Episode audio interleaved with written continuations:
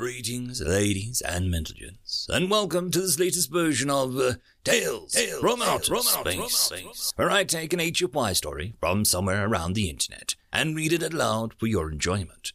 All the relevant links are down below. Like, subscribe, and all that YouTube comf to help this video and channel grow. Anyways, as always, I hope that you enjoy. I would just like to thank the following Tier five patrons and channel members for supporting the channel. Fallen Angel, Buzz Kennington, Data Magnet, and Bob the Dragon. Thank you again, and now on to the story. Story Double Wilder, Utopia, written by D. Raiden. What began as a conflict over the transfer of consciousness from flesh to machines escalated into a, uh, actually, not that far yet, but it was coming. Anyone could see it. The empty storefronts, cars on the side of the street, some clearly haven't moved for years, but the windows were intact, their contents still there. I pulled my jacket a bit tighter around myself against the autumn wind. I continued along the sidewalk. Soldiers at the intersections ahead, a checkpoint. Do you think that, uh, best not to risk it?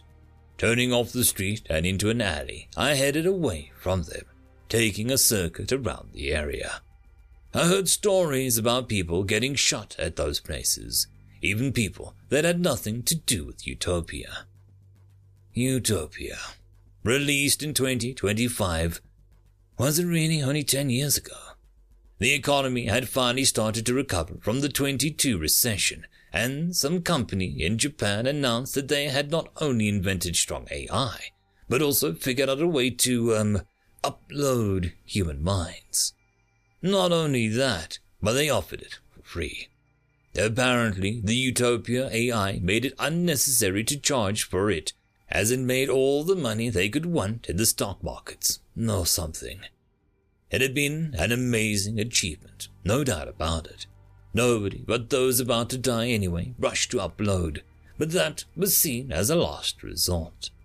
Utopia had given interviews.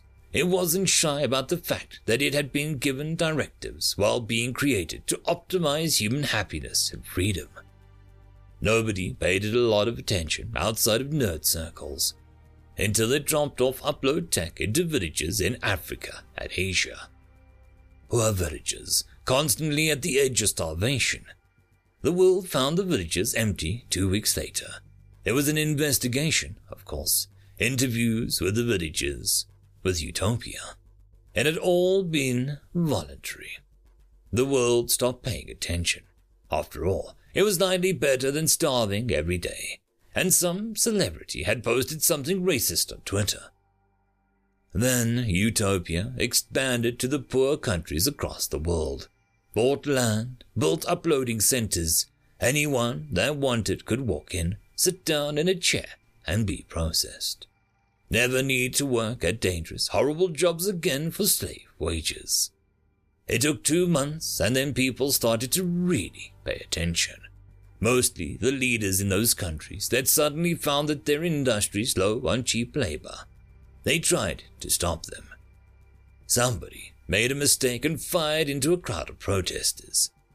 Utopia used all of its power, throwing its considerable power, intelligence, and funds into the mother of all P R campaigns. The world reacted. Demonstrations, pro-Utopia messages, freaking t-shirts. I stopped and peeked around the corner. Nobody in sight. There was an engine somewhere, a music player in an apartment above somewhere. Continuing around the corner, I headed down the street. Rain started to fall, thin and cold, being picked up by the cold wind. There had been upload centers everywhere, every major city. You didn't even have to upload in them. You could just come and visit uploaded people in V R. Everything had been cool. Death was no longer necessary. It still happened, of course, in accidents, but every hospital had an upload equipment connected to the Utopia network. Of course, everything hadn't been fine, of course. There'd been demonstrations against it as well, mostly different religious fundies and conspiracy crazies. Maybe not so crazy after all, it turned out. Terrorist attacks were a given. Utopia used all of it. It was all fodder for the P R machine. Being against uploading for a while there was like publicly announcing that you were a Nazi. I hadn't been against uploading. I didn't plan on doing it unless the alternative was death, but I had nothing against other people doing it. Most people seemed to share my point of view on the matter. Until things started to fall apart. Resource chains started to break as people working them started to upload rather than to work themselves to the bones in mines or building iPhones for eighteen hours a day. By the time people figured out what was going on, it was already way too late for the pebbles to vote. The avalanche had already started. Less goods flowed into our richer countries. People's lives got worse. The ones at the bottom of society uploaded. Things got worse. New people were at the bottom. They started to upload. Two years ago, people realized en masse what was going on. Humanity was a biological species that was going extinct. The complex web of global economy had started to collapse, and there was no stopping it. Uploading was made illegal. That did absolutely nothing. People kept uploading. They closed down uploading centers. Utopia responded with weaponized drones, keeping anyone with a weapon away from uploading centers, or made them mobile, flying them around in freaking stealth transports. People kept uploading. The P R continued. Nobody could shut Utopia out of any network. It had control of the firmware. Only way was air-gapped systems or no internet at all. Something moved on the rooftop. I looked up towards the drone floating there for a second. It didn't react to me, just crossing the street above me. Fanless V TOL engines humming, barely audible. I continued along the street. They tried to get at servers, but couldn't find them. They took out some data centers, but nothing critical, apparently. People kept uploading. I stopped outside a pair of doors by a thick concrete wall. Above the doors was a bright sign of a beach with blue skies and sea. Utopia. I stared at it for a long moment before I walked inside, the doors opening smoothly before me, and I crossed the clean, white floor towards the counter towards the woman waiting for me. She was beautiful, wearing a clean, white dress and a smile. She was also holographic. "Welcome, David," she said.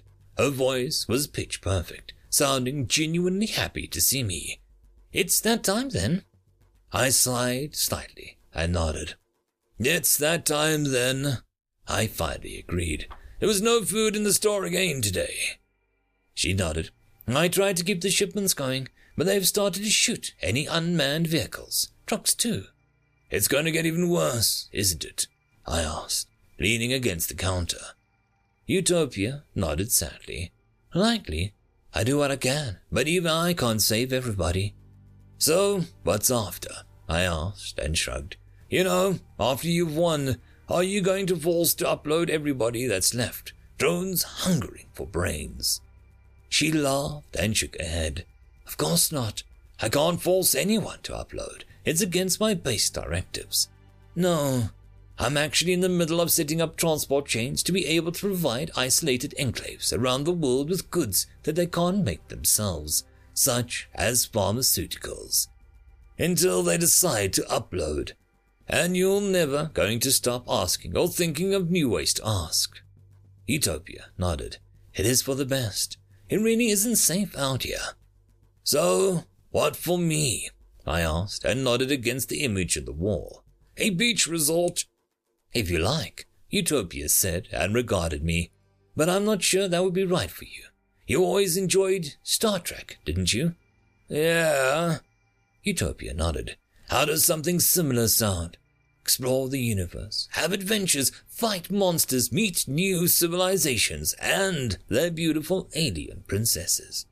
And, perhaps, once it's time and I have technology ready, explore space in the outer universe as well." I stared at her for a long moment. as an afterlife, it didn't sound too bad, to be honest. I nodded. Utopia looked towards the side and a door opened, revealing a well-padded white chair. All you have to do is sit down and ask the question. Does it hurt? She shook her head. No. And I'm not just saying that. It's counter to my directives. You sit down, say the words, and just go to sleep. You'll wake up in a new world. I stared at the chair. What was the alternative? The world outside those doors. Walking over to the chair, I looked down at it for a second before I sat down, leaning back against the soft cushions. Upload me. I closed my eyes and opened them again. End of story. Story number two. Human Darkness, written by Cromper sixty-nine.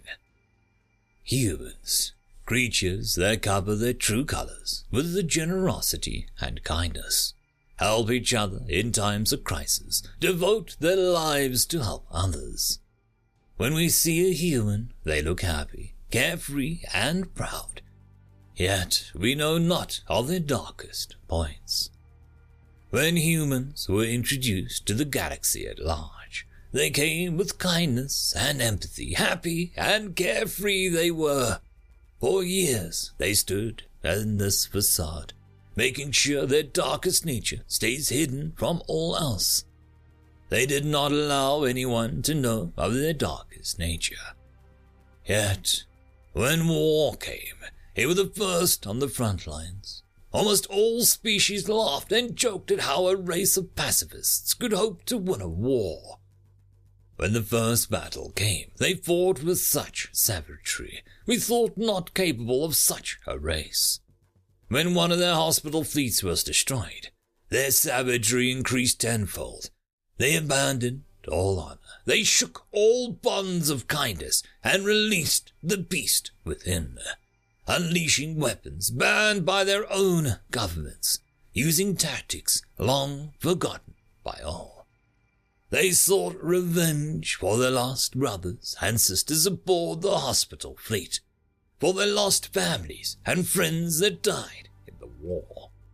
This was the first time any of us saw the hatred humans carry in their souls. The first time when any of us saw humans completely lose themselves to war and death. Our tacticians and historians looked into the human species' history, and what they saw terrified them. Centuries upon centuries of death, war, and destruction. I hope I live to see the end of the war. End of story. And that, my friends, concludes this video.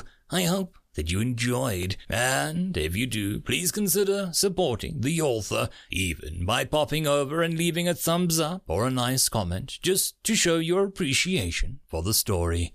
However, if you wish to support this channel, there are links down below which will help immensely. I will see you all in the next one, and until then, I hope that you have a fantastic day. Cheers.